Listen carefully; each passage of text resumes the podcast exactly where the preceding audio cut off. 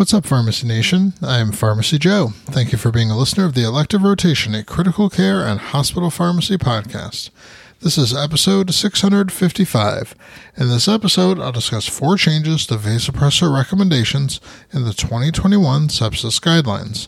I have all the evidence supporting today's show linked up in the show notes at pharmacyjoe.com slash episode 655.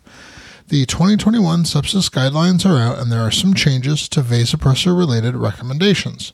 First, the wording for the MAP goal was slightly changed. It now reads For adults with septic shock on vasopressors, we recommend an initial target mean arterial pressure of 65 millimeters of mercury over higher MAP targets. This is slightly more specific than previous guidelines that didn't include the recommendation for a MAP over 65 being over higher MAP targets. This is in response to a study showing the lack of advantage associated with higher MAP targets and the lack of harm among elderly patients with MAP targets of 60 to 65 versus higher targets. Second, a remark was added to the section of the guidelines that discusses when to add vasopressin to norepinephrine. It now reads For adults with septic shock on norepinephrine with inadequate MAP levels, we suggest adding vasopressin instead of escalating the dose of norepinephrine. In our practice, vasopressin is usually started when the dose of norepinephrine is in the range of 0.25 to 0.5 mics per kilo per minute.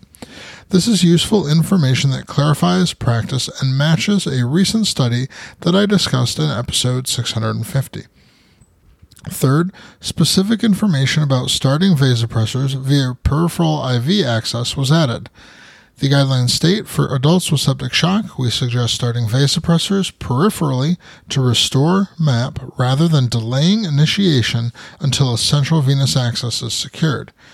When using vasopressors peripherally, they should be administered only for a short period of time and in a vein in or proximal to the antecube.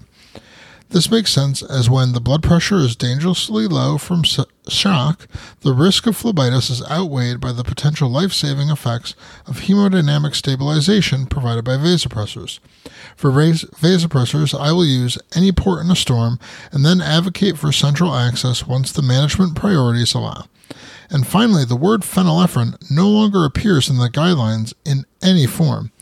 The 2016 guidelines said the impact on clinical outcomes is uncertain and phenylephrine use should be limited until more research is available. But the 2021 guidelines don't talk about phenylephrine at all. Members of my Hospital Pharmacy Academy get access to a detailed breakdown of the new sepsis guidelines from a pharmacist's point of view, as well as access to hundreds of other trainings and resources to help you in your practice. To get immediate access, go to pharmacyjoe.com slash academy. Thank you so much for listening. I'll see you in the next episode of the Elective Rotation.